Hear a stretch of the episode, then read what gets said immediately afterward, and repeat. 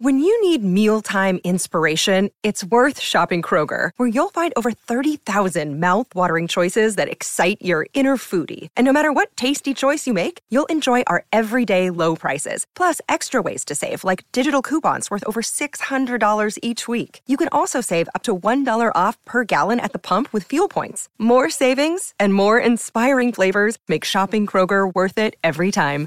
Kroger, fresh for everyone. Fuel restrictions apply. Did you have air hogs growing up as I did not have air hogs growing up, Johnny. I, I always wanted the power of a remote controlled like vehicle um, that would fly. the air hogs that I had was not remote controlled. You would pu- it was an airplane with a propeller and you would pump it up like with a bike pump and it would fill a little tank with air and then you'd spin the propeller and the air pressure would make it spin and then you just throw it and it goes really far and then you just have to go pick it up. and then you never see it again. yeah. Perfect toy. Mhm, Perfection. It goes it goes out over the highway, and whenever it's over any highway, it immediately drops. That's air hogs, baby. That's air hogs. They're out of control. Now that is what we should have called skyjacks, kind of as air Fuck. hogs. Air hogs. Mm. What if there's like a, you know, we have like the Red Feather Syndicate. What if there's like a just a group of nasty boys and they're the air hogs? And I imagine I imagine they would be like a a sh- ship crewed by a bunch of like uh bebops from Mhm. uh Teenage Mutant Ninja Turtles, you know. Sure, we already have a crocodile man, so why not a bunch of bebops? Exactly. So we could have a Man. bebop. Crocodile man.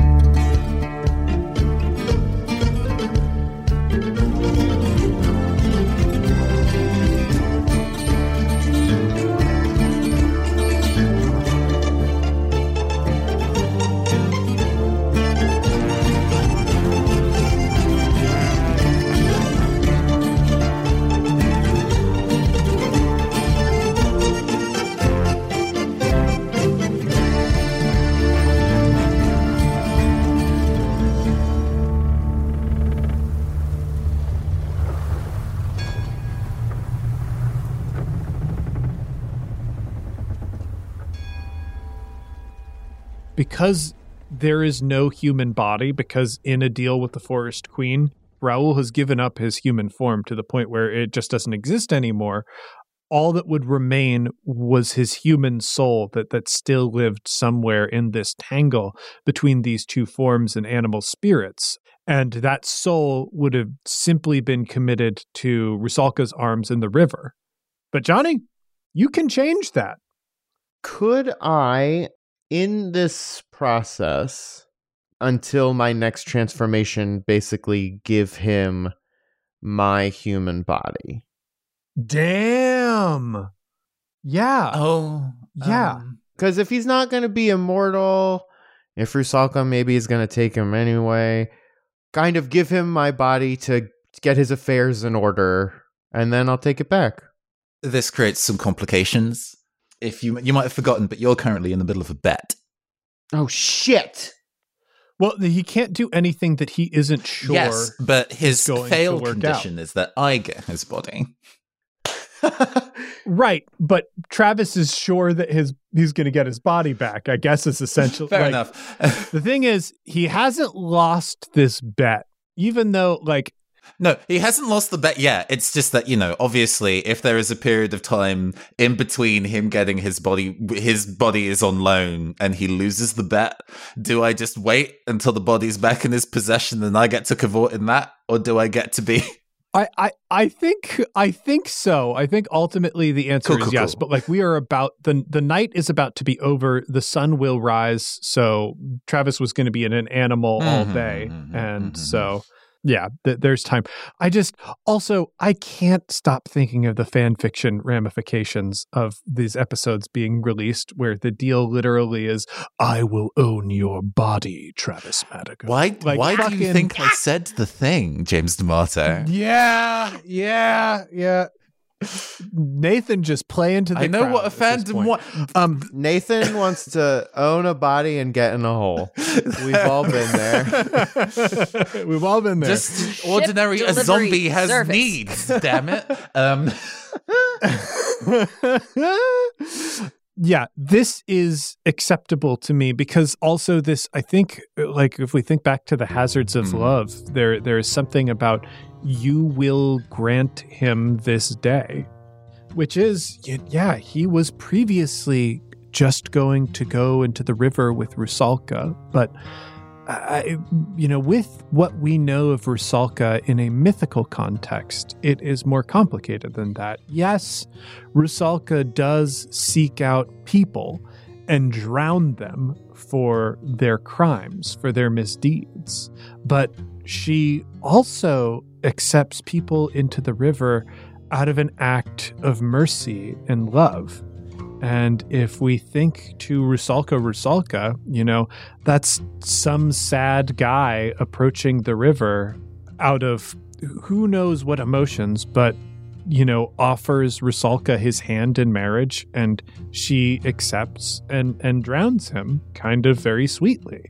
And I think that is the position that Raoul was kind of in, just suffering and tasked with maintaining the border between the forest queen and the mariner and Rusalka and came to love Rusalka in that time. So I think in granting Raoul the day and the form of a man, he is going to be able to spend this time with Rusalka in a way that will be fulfilling and sweet in, instead of just being ushered from misery into the river. He will get to taste love uh, for a short time at least before that happens. And I think that is the kind of gentleness, the kind of thoughtful sincerity that can only come from someone who has lived a life that is as long and as cruel as Travis Matagos has been. And that is the deal that is struck. And so the animal forms that once belonged to Raoul Garou flow into the complicated tangle that is the soul of Travis Madigo. And I, I, think this happens just as the sun starts to peak up over the horizon and it becomes day. Travis, what, what, what do you change into? Uh, what season was it before all this? When we, I was a bird before, Mhm. right? Most recently. Yeah, Yeah, yeah, just- it was it was autumn. I'll just be a bird. Okay, just a bird. Yeah. Well, Bird keep with little simple. antlers. I mean, you've unlocked fusions at this point. Like, I do Oh, I a do actually kind of want to layer the fusion on you. Yeah, I think you're a bird with antlers. I think you're a bird with these little white antlers. Be, like regu- the regular size antlers. So my so I try to fly in my head. It's too much.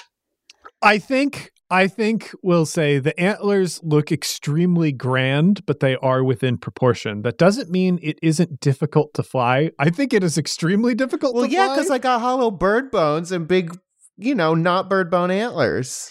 but you look I look awesome. I bet. Fantastic. Yeah. There's a reason why birds don't have antlers.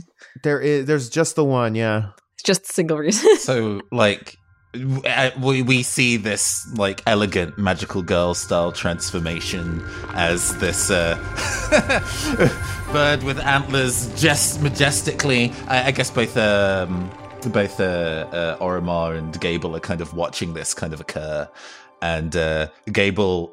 Because you're already holding onto Oromar's arm, uh, you feel Oromar's like weight shift, like they're leaning against you and uh, for a fraction of a second it's like oh it's sweet oh he's putting a lot of pressure on oh he's just Mm. tilting over oh, Oh, I got you. I got. I got you. Oh, oh, Oh yeah, I you like the idea that he actually just falls like kind of into the sand and like the antlers like lodge in there and he's just kind of flapping and I think that as this transformation is happening, it you know we're like encircled in a bunch of like water and branches and vines and Mm. stuff, so that it shields us from your vision. So that when it all fades away, you still see Travis and then this bird with antlers. Huh. So you Mm. both are like, oh, Travis Oh. turned the little lizard deer into a bird with antlers, not realizing Mhm. that the Travis is not me. Mhm, mhm. Mhm. And then I want to look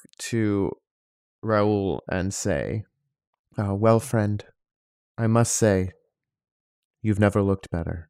Raoul I think is at a loss like is looking at human hands and human. I mean, this Travis is not wearing clothes. oh So, yeah, like, Terminator just- style for sure. hmm Just like looking over a, a, a human body for for the first time in goodness knows how many decades. Um, and slightly Animorph style. There is no animal brain vying for any part of his being right now. Just just aghast. And he looks to you, this raven with antlers, this small piece of godhood, this this actual lumen in front of him. And he he can't even form the words to thank Mm. you. It's in his look alone. Don't mention it. I thought it was pretty cool too. Which ones? Which ones? Because the the the bird is talking Travis, but that's also Travis's. Oh no! Which are we two of them now? Are there two of them? The two Travises, and one of them doesn't like clothes Armand anymore. does not respond. I look to Raoul once more and uh, I'll just say the rest of the day is your time to do whatever you please. I can leave you here or I can stay with you if you like. It's up to you. You you have already done so much for me. I will make the most of this precious time that you have given us. And he turns to Rusalka and walks into the river. And she embraces him. And the the swirling form of her body, because again, you know, she is water, but she is also algae. She is also the white rushes of flowing, raging rapids. She encircles him tastefully. Um, you know, it's it's just a bit of that HBO nudity that Mhm. we get. Some some really choice, tasteful Mhm, stuff that is Not easy to do on the right budget. Yeah. Uh, d- hey, don't do anything with that that I wouldn't do. All right. You, I want, I want it returned in good condition. Maybe a little waterlogged, but that'll come right out. Which I suppose leaves us with you. Rusalka says this as she is turning to Gable and says a word that sounds like static to Gable. Gable cannot hear. It is just a hissing absence of a word. And a word that Travis hears, of course, as Uriel. Oh. And if you are willing to bring back feathers for me, I will tell you where to find them, and I will give you this feather now, though I will let you know important stakes. Your feather has allowed me to do something that I believe to be very important, and that is to destroy the sinful things that I have seen. And without it, I will lack that power. I will be committed again to being a being who can only watch. And there are creatures, there are beings who would take advantage of that if they knew. So you will need to commit yourself to this act swiftly. Is that a thing that you would be willing to do? Have you? Hmm. You rule the river.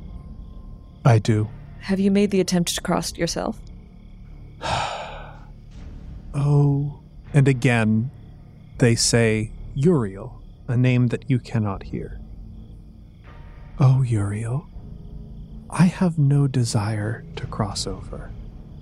I understand that for many beings, the weight of existence presses upon them. You need to know that before I became this, and before I held the sword that you now hold, I just had to watch. I was set to watch and judge, and I saw all of the most terrible things that humans do, as well as all of the most wonderful things that humans do.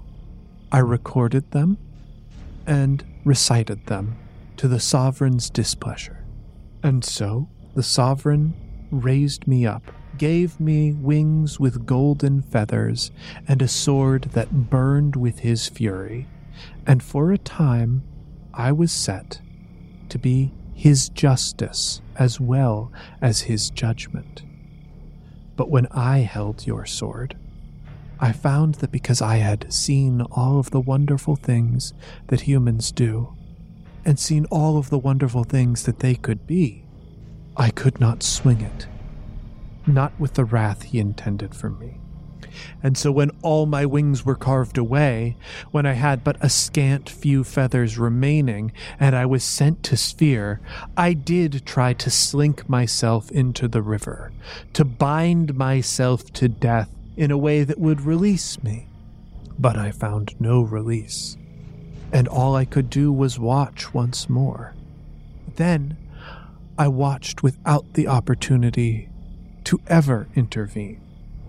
I saw humans do cruel and terrible things to one another and live rich and full lives as the result of their cruelty, to enjoy every warm pleasure their flesh would allow, with hearts full of hatred and malice, and it disgusted me. When the stars fell, though, feathers rained from the heavens, and I gathered what I could and of course, one of them was yours. And that feather allowed me to stretch and move the river towards the guilty so that I might overwhelm them. Not all of them. There are still people who do terrible and cruel things, and I must choose which acts I will punish. But I'm satisfied with my choices. Oh, there are many on this world who would choose the path of the river, who can't. And unless you are able to find that path and provide it to those who need it, I cannot agree, and I must decline. Kindred, please. Sister, I've spent. Look upon Raoul. He came to me in need, and I committed what I could. I arranged as much as I could to help him find the river. He will find his release. And with more feathers, there's no telling what else I could accomplish. I have seen many of our kindred fall and suffer at the cruel hands of terrible people. And for a time, I was able to punish those terrible deeds. I protect where and what I can, and I welcome without pain, without suffering, those who seek the river to its waters where I can. I am doing things that must be done, that many do not have the taste for. I would never dream of judging you, you and your purpose and what you've chosen. Everything I know is hard won. And I know I have many steps to go until I know everything I need to. But I'm tired. And if I don't start considering myself whole at this moment, even knowing that I am not complete, I will never be satisfied with who I am. And I can't bear the price of taking from my brethren the same thing that was taken from me for the purposes of my own knowledge. I can give you this feather that I have taken. It can be transferred from me to you, as any feather that you hold could be transferred from you to another. What you do with the power you are given is your decision and your decision alone. I cannot force you either. If you do not wish to take this sliver of blade from me in order to deliver power to us both, I will understand. And I will hold what I keep, and we will go our separate ways. You will know when to return it to me. This is an accord that I am happy to strike. Be well, sister, and I am sorry. Stand well, kindred, and I am sorry for what you are to face ahead.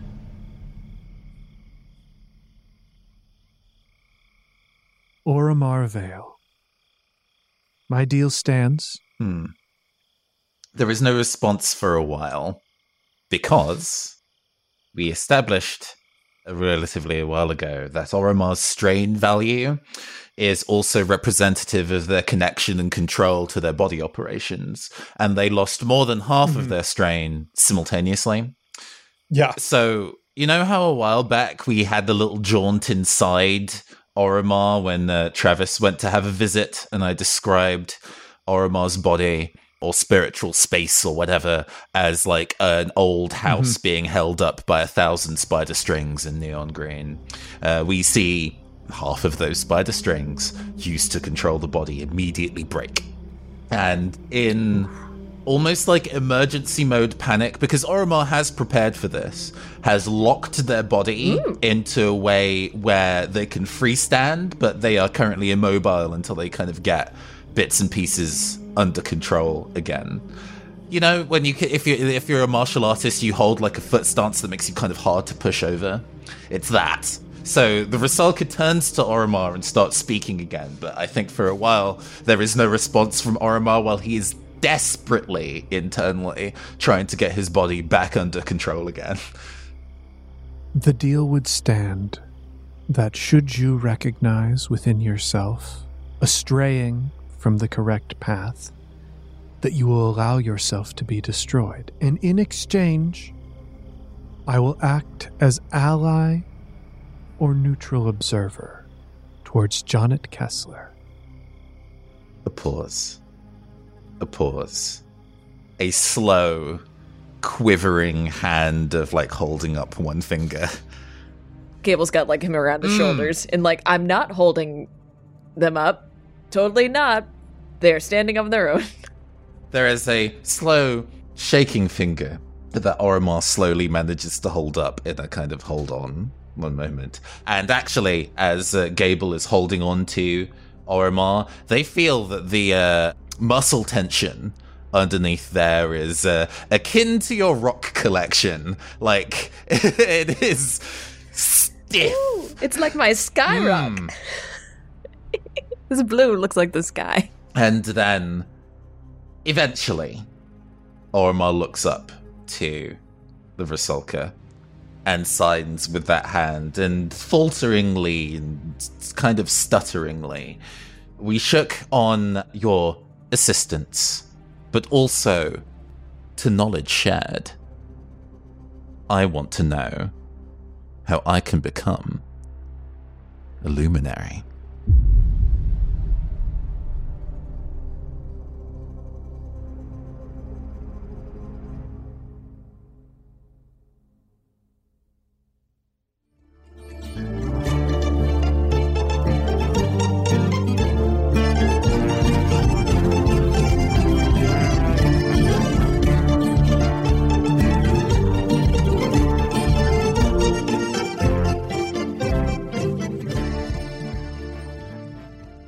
Heroes, it's James, your game master, and welcome to the moment you have all been waiting for. The newest generic mid-roll is out. That's right, this one is updated, and it's more generic than ever.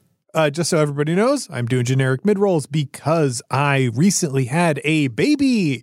Heroes, our captain, our very own Nathan Blades, has designed a brand new role playing game called The Ballad of Conjurers. It was inspired by JRPGs and the melodrama that they are famous for. And you can pick it up right now on itch for just five bucks. You can find it by looking Nathan Blades up on itch or by following the link in our show notes. Heroes, I've also got something new coming out. I wrote a direct follow up to my very first book, The Ultimate RPG Character Backstory Guide, called The Ultimate RPG Character Backstory Guide Expanded Genres Edition. Basically, we took the concept of prompts and exercises to help you develop backstories for characters at your role playing table, or really any original characters you want to work on, that use game mechanics to make the process easy and fun. And we expanded it way past the fantasy adventure genre, while also including exercises for fantasy adventure. If you're the type of person who loves thinking about your characters or characters in any property that you love, I highly recommend picking up this book. It's coming out in June, but you can pre order it right now. And pre ordering is super important. Not only does it tell the bookstores that people are interested in this book, but it tells my publisher that people are interested in this book, and it helps me publish more books and therefore support myself and my family. You can pre order a copy now by heading to bit.ly slash RPG Backstory 2 and that's two as in the numeral two, or by going anywhere books are sold and signing up for a pre order. That is all major online retailers. Every major brick and mortar bookstore, and of course, your favorite indie brick and mortar bookstores. And I always recommend you go to an indie bookstore or a friendly local game store to order a copy because it helps out so many people. So put yourself down for a pre order for the Ultimate RPG Character Backstory Guide Expanded Genres Edition today. With that said, I want to thank Lex, the Lexicon artist, for joining us as a guest for this arc. In addition to our regular game, for this arc, we're playing Starcrossed, the two player Forbidden Romance RPG. Starcrossed was designed by my dear friend and former network member, Alex Roberts, and is published by Bully Pulpit Games. You can pick up your own copy of Starcrossed by following the link in our show notes. A big thank you to all the cast and crew who are involved in producing the music for this arc. That is not just our guest for the arc, Lex the Lexicon artist, but it's also Arnie Parrott, our house musician. Tyler Davis, who you're going to be hearing later on, James Mendez Hodes, who wrote some lyrics for one of the songs that'll be appearing much later on in the arc, and of course, Casey Tony, our editor, for choosing when and where it appears in the show. And also a huge thank you to Tracy Barnett, who assisted Casey Tony on the editing for this arc. As always, one of the biggest thank yous goes to our Patreon patrons who made everything you're listening to possible by supporting the show. Let's thank them right now. Thanks to everyone who supports us already and everyone who's going to support us in the future. Now, with all of that out of the way, let's get back in the sky.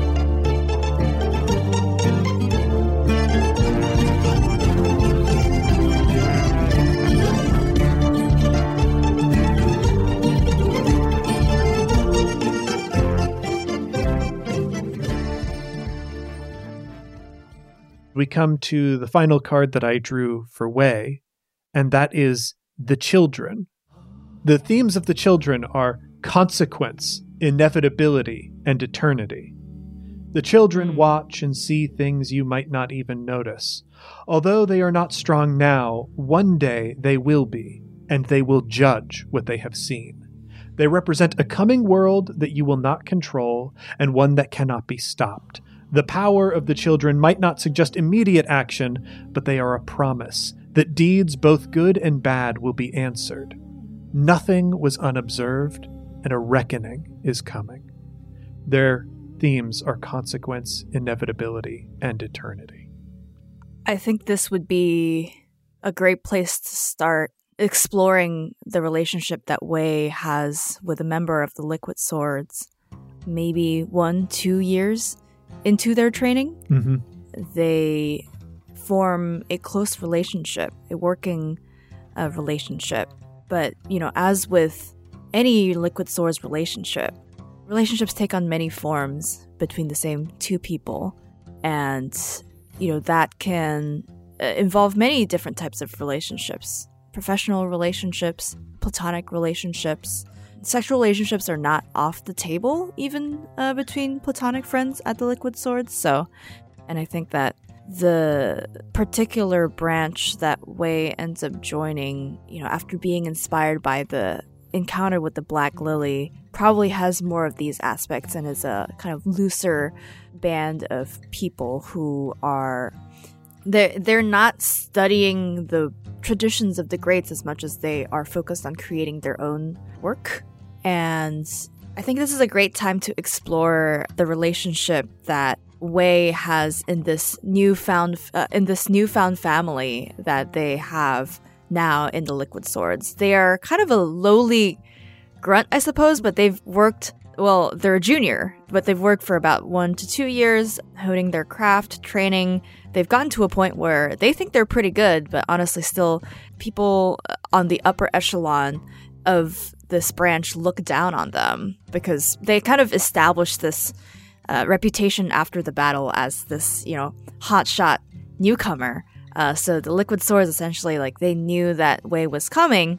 They are very judgmental of this unrefined, out of control type of person uh, and they, they they think that like they need to rein Wei in in some way and so the way that uh, even though this is kind of like a pretty loose branch culturally the way that the leadership is structured is you know pretty it's pretty political.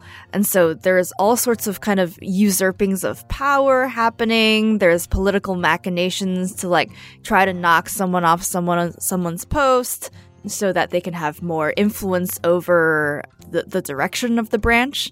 And Wei finds themselves, uh, you know, becoming a follower of one of the leaders, hoping that it will elevate their status in the branch. Yeah. Yeah. And I, I let's let's give this person a name. Gotta get those names. Yeah. let's give this person a name. The way that names work within the liquid swords, it is like a sort of functional kind of nickname thing. Like think almost jazz or rap, you know, nickname. Like it can be little plus surname. It can be mm. old plus surname or surname mm. the novice or, you know, scholar surname or like we have teacher surname.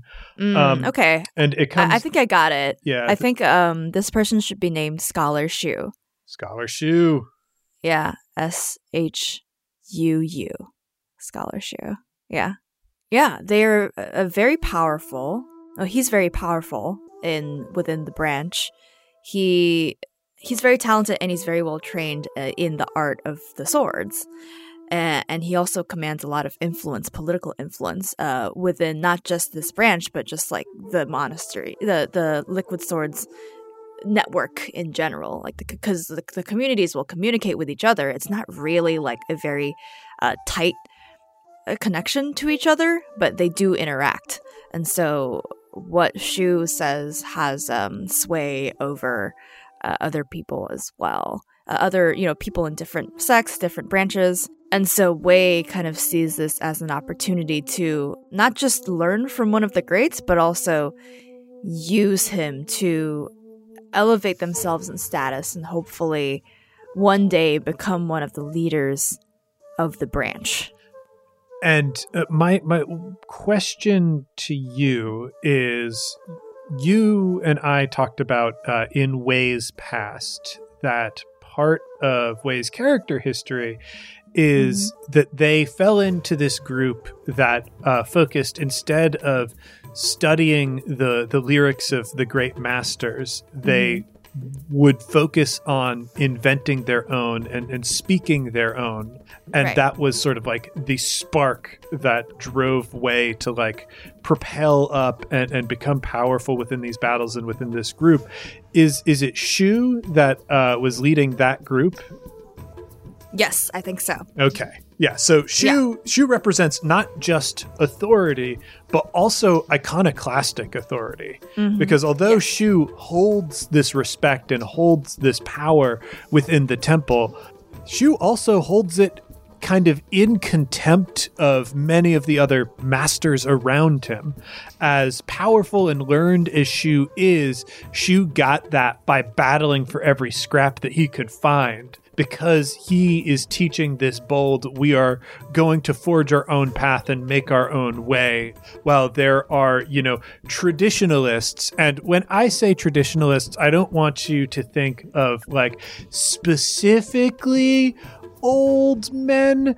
I, I, almost picture it kind of like a, a, a barber shop where I, I, think black barbershops and Italian barbershops have a similar vibe in that there is a group of old folks that hang out with each other there a ton and speak these truths that like but they're not truths you know, they're the opinions of these old ass men Yeah, that you kind of a have to agree with to be around there. Or if you get in a fight, you got to know this is going to be my entire goddamn afternoon. It's going to take me forever to get this haircut because I chose to disagree with this wrong ass old man. It- it's- so there is like that is I think the vibe of many of the other masters like you know the, Yeah. the, the masters of martial arts the, the masters of economics the masters of sailing whatnot masters of alchemy, the masters of metaphysics, Yeah. masters of uh, yeah, like Yeah. all, all these people like ha- have this thing like you know we learned these lessons from our teachers and we honor those teachers and carry them forward. And this is one of the people who's like we are learning these lessons ourselves. We are taking what we need from our teachers and using it to build something new so there is something exciting and and something that that is powerful not just because of authority but because of resistance to authority in this person Yeah. and in the the school the group that that he is fostering yeah. And I think that Wei is really inspired by Shu, and in in an obsessive way, like wants to be Shu, like you know, uh, uh, like they want to. They, they they want not not just to be close to Shu, but to have the amount of influence that he has and to have the amount of power and to have the amount of technique and talent and ability. And so in, in my mind, Wei has a obsession with this person and like he can do no wrong until yeah i, I want to i want to definitely see time Yeah. pass as Yes. Wei like finds their fire you know within the Mhm. temple. Like Wei in that experience that they shared with the lily like found themselves in a way. And yeah. they through the temple have been refining themselves. And where they found the real spirit of that refinement that didn't have any uh, of the tinge of restriction was in this group that was about wild creation. And sometimes you speak your words and they flame out and you get thrown to the ground in a battle. And slowly but surely you can advance that until you become a precise instrument until Wei has shades of that person who initially bested them at the battle all those years ago. And so, yeah, we, we see Wei after years of training past as they've trained in many disciplines, but found a home within this rogue school that forges its own path. And we've seen how embattled that is, how there are people from all sides coming for this experience, coming for this closeness that, that burns alongside the true self of Wei. And, you know, we've seen how intermingled and complicated those relationships are. They are deep, intense friendships, they are sexual and love relationships in, in, in their own way. They, they are this very close knit and embattled family that is fighting for every scrap of the things that give them a sense of who they are. And Yeah. in this time, you have grown, I think, close Yeah. to Shu and have become something like Shu. And that is a thing that, like, we can see there is pride. Yeah. There is pride and I think maybe too much pride. I think that Wei gets a little bit a little bit in over their head and just because they got better and they learned, you know, from Shu and they work really hard and you know, honed their craft, that isn't necessarily enough for people for that for, you know, for them to get people on their side. Mm-hmm. And I think that you know, people still kind of look down on this rogue group of liquid swords masters because it's iconoclastic, it's not traditional.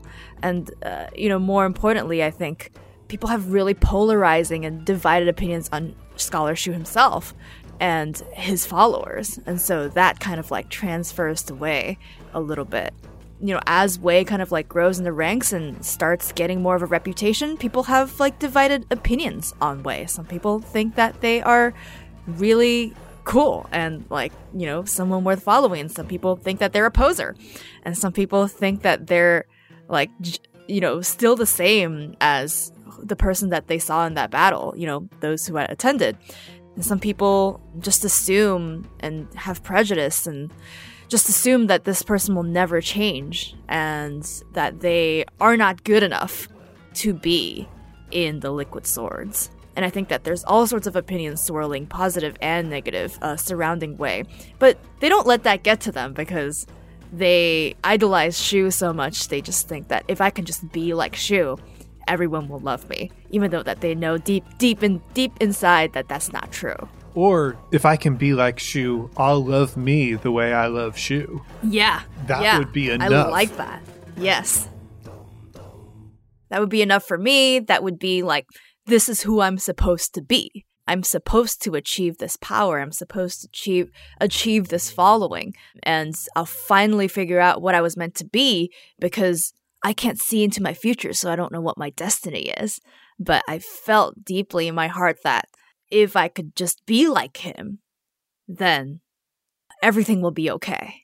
And Wei, what moment led to you discovering what Shu was? Hmm. I'm trying to think of how they would come upon it. I would imagine that they would have gotten very close hmm and they would be very good friends. Shu trusts Wei enough to share this secret. Oh, Yeah. I like this because I, I've been Okay. thinking about this uh, and kind of in terms of how cults work. And Mhm.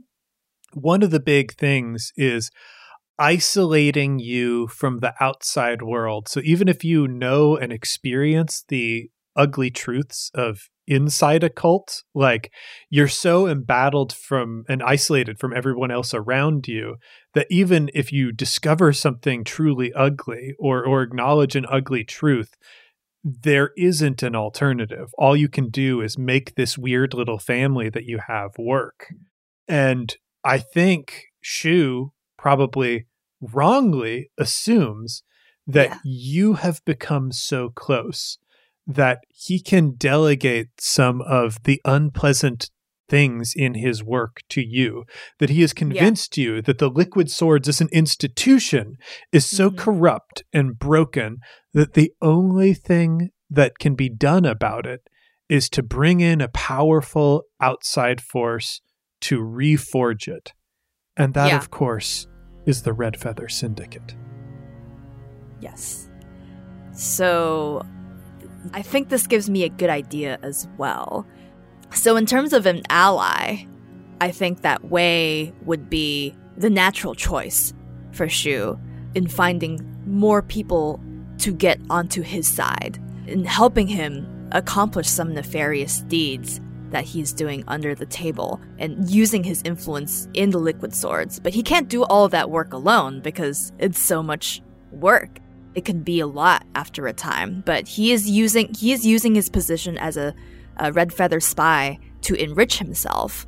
And i imagine also that he you know being in a close friendship with wei probably gave them a lot of gifts and was very generous. You know in the close relationship that they have developed was very generous to wei and would ap- uh, show his appreciation with very expensive and rare gifts and uh, that would probably be the first thing that rouses Wei's suspicion of where are you getting this money? mm-hmm. And uh, how are you getting access to all this stuff? Like we don't we we live we don't live in a world of uh, worldly possessions. So where are you getting this? And I think eventually as you said they get to a point where he's trying to rope them in to be his ally and reveals his true intentions to them, and they are not about it. I think it might be that you hit a point where you're silently not about it, or like the offer is made, and like Mm. because I, I kind of when I think of this, especially because of the sort of free love sexual lifestyle that you've described, like this Mhm. is probably a very calculated move. In a moment after you and Shu have just been together, Shu reveals what is going on. That that that he is a spy and that he needs your help to change the Mhm. swords. Yes. And, you know, this you've just shared a very close and intimate moment with somebody who you know you've been close and intimate with for years who've made you feel like incredible who has guided you on this path that you are so happy and, and you know grateful to be on who has made you feel strong and powerful and almost most importantly like your life is going somewhere like you have Yes. a destiny Mhm. and it is an intoxicating thing but there is something of that like icy prickle of reality and so he tells you these things and I, I think you've got a battle coming up tonight a big one and in this one in most battles the point has always been to prove that we belong here there are people around the temple that don't believe that Shu and your school, your sect should be in the temple and Mhm. constantly fight to take things from you. And, you know, you win the important ones, but there's a, a live and let live, especially around the battles. And in this one, he's like, I need you to be an assassin. I need you to be an instrument that takes out this person who has been pushing against us and fighting against us because they're fighting the changes that are necessary. And I Mm. have turned you into the weapon that we need to survive. And so, like, that's what he's laid before you. You are going to get on that stage and you are going to disrespect, dismantle, and destroy this obstacle, this opponent, not just to Shu and Shu's future, but to you and everyone in your school.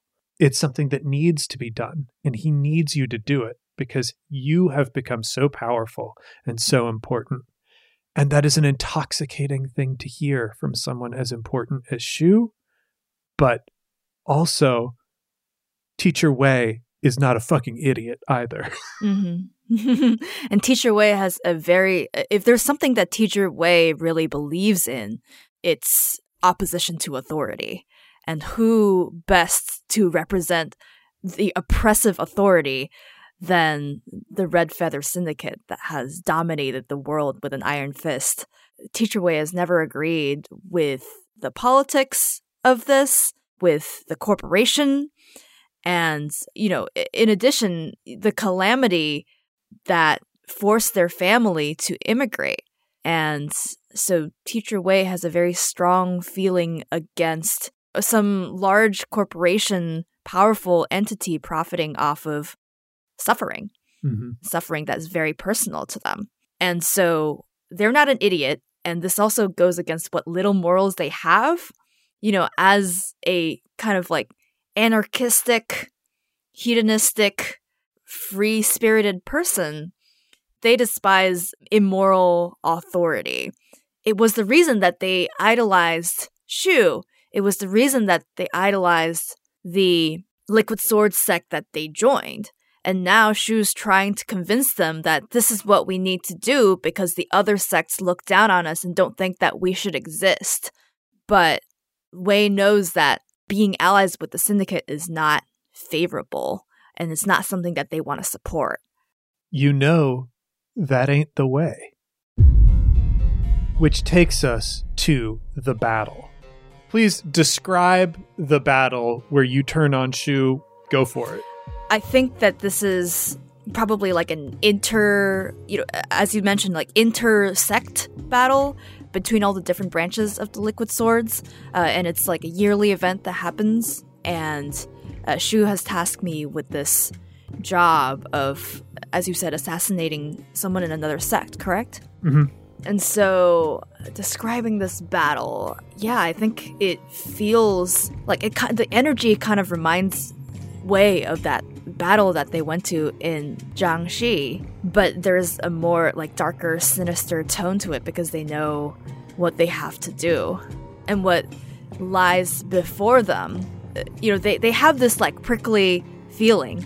They start getting this prickly, like nervous feeling because, let's see, in Liquid Sword tradition, it is, you know, kind of in the way that, you know, during a marriage, it doesn't happen very often, but the marriage officiator will ask, hey, does anyone have any objections to this? Mm-hmm. And then, like, you know, dramatically, sometimes someone will say, I have an obje- ob- objection.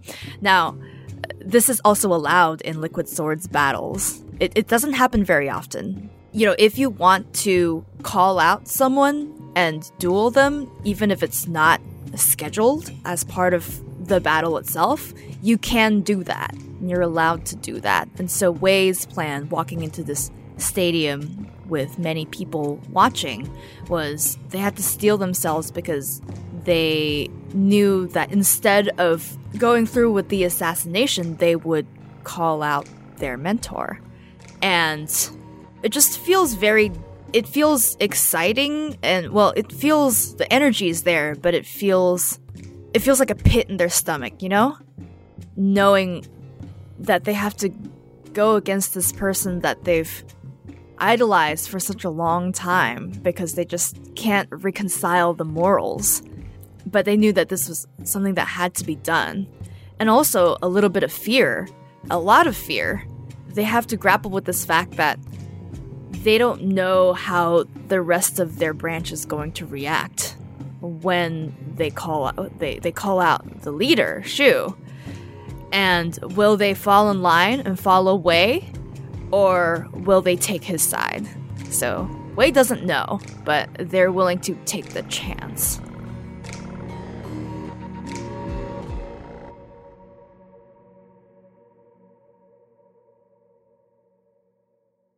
And with those stakes so high, the challenge is issued, and you take the stage.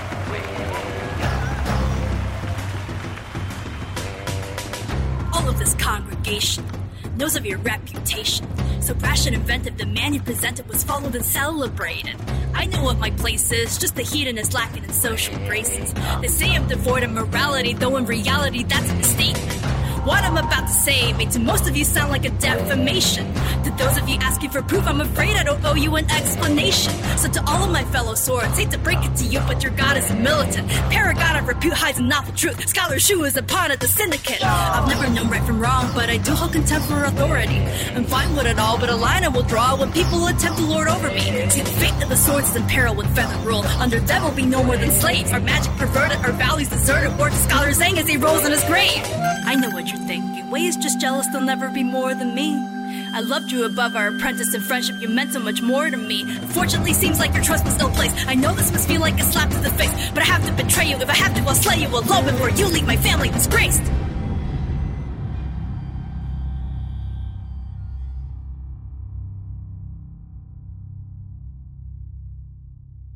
and we can feel how everything fell apart, how your words struck home and struck true. And you did act as an assassin that day. You did act as a weapon, an instrument of destruction. But what you destroyed was Shu.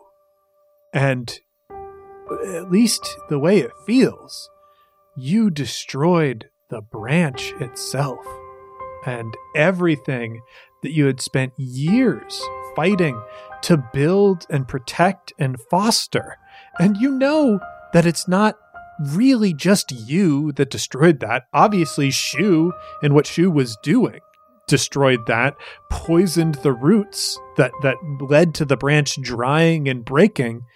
But, you know, you were the one who had to pull it apart. Your words had to pull it apart, and you knew that for the safety of everything that the temple represents, it had to be you to do it. But that obviously drove Wei away from the temple. And I think because, you know, you can only interpret the things that you have seen and, and observed, you don't know how your sect fares without Shu and without you. I think that I would like to add something to something to this. I mm-hmm. think Wei had the feeling that they could take the place of Shu. And they believed that people would get in line with them and recognize the harm that was being done by Shu by exposing his lies. But that didn't happen. Nobody rallied around them. People of the sect were scandalized and they lost the center of the group. And Wei having had too much confidence in themselves, thinking that people would follow them, but they didn't. And without that kind of binding power of Shu, now the sect had no leader. Nobody was willing to accept Wei as the leader for reasons, various reasons, you know, lack of experience, uh, negative opinions, and just, I mean, they destroyed the leader. Yeah, and I, I want to point out, because I don't know that we've made it clear, both metaphorically and literally, the, the duel that you entered was a battle lyrically, but you also killed him for real struck him down when Wei talked about having to take out people who betray the liquid swords and that they've had to do it. They did it to Shu. And they did it on stage in front of all of Shu's allies and all of Shu's enemies. And that put in such a crazy spot. because now they have new allies, now they have new enemies most of the people in their sect took his side.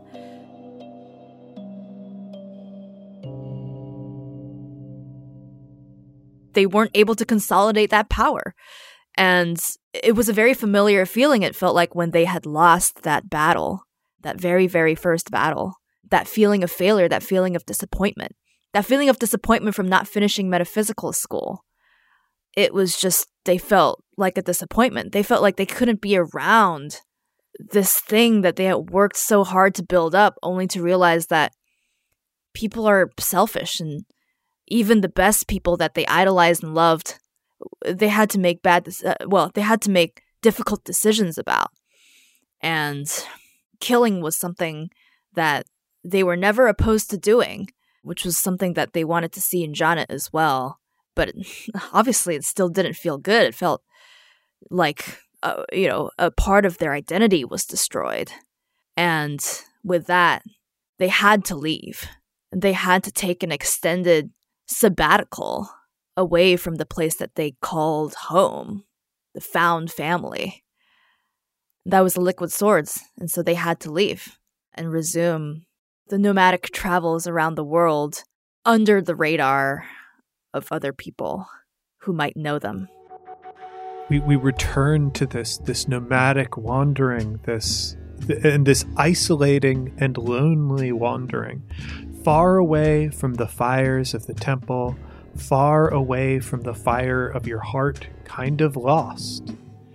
And these feelings of being adrift, of having part of your essential identity destroyed, uh, of loneliness, of, of fear, of, of being embattled, of having to do unpleasant things in the name of doing what is right and not being rewarded with anything but suffering. John, I feel like there might be a resonance to specifically how you're feeling right now. And a lot of that has to do with that prickling feeling that I have been describing. The feeling of the pinpricks of sweat coming out, that the, the heavy uh, feeling uh, uh, that almost restricts your chest, that, that you can feel when confronting something bad or traumatic that has happened to you, when flashing back to those traumatic moments.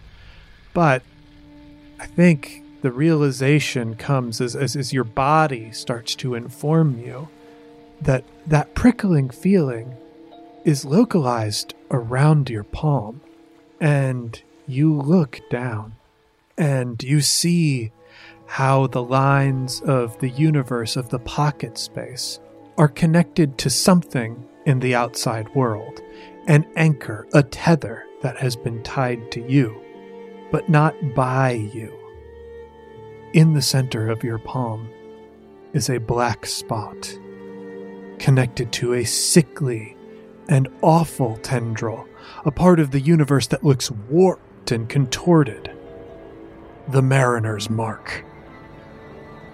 You feel Wei's memory fade away, and rushing in like a tidal wave, cold seawater fills this space. as you can see in the distance the skies here redden. Clouds gather overhead and ghost light fill the horizon. It is not a metaphor. It is not a memory. You feel it and know it to be true. The mariner is here.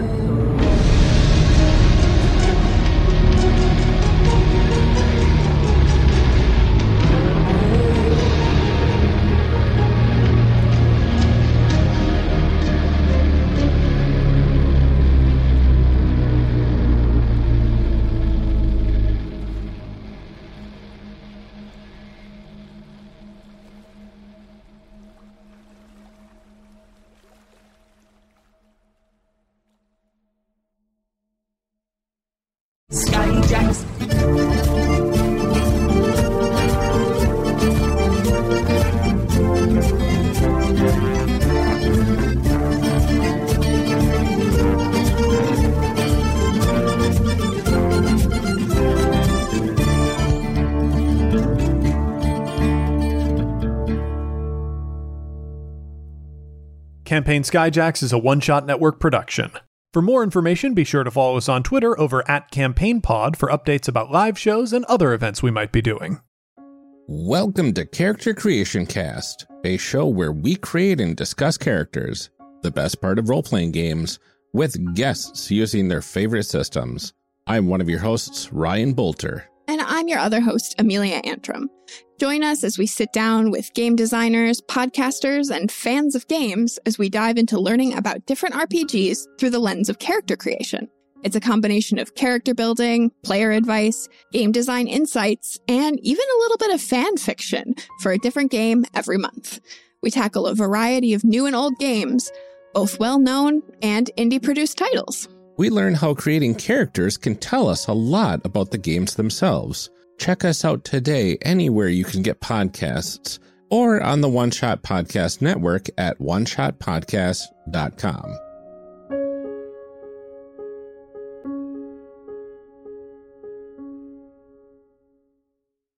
You can find more great gaming shows over at oneshotpodcast.com.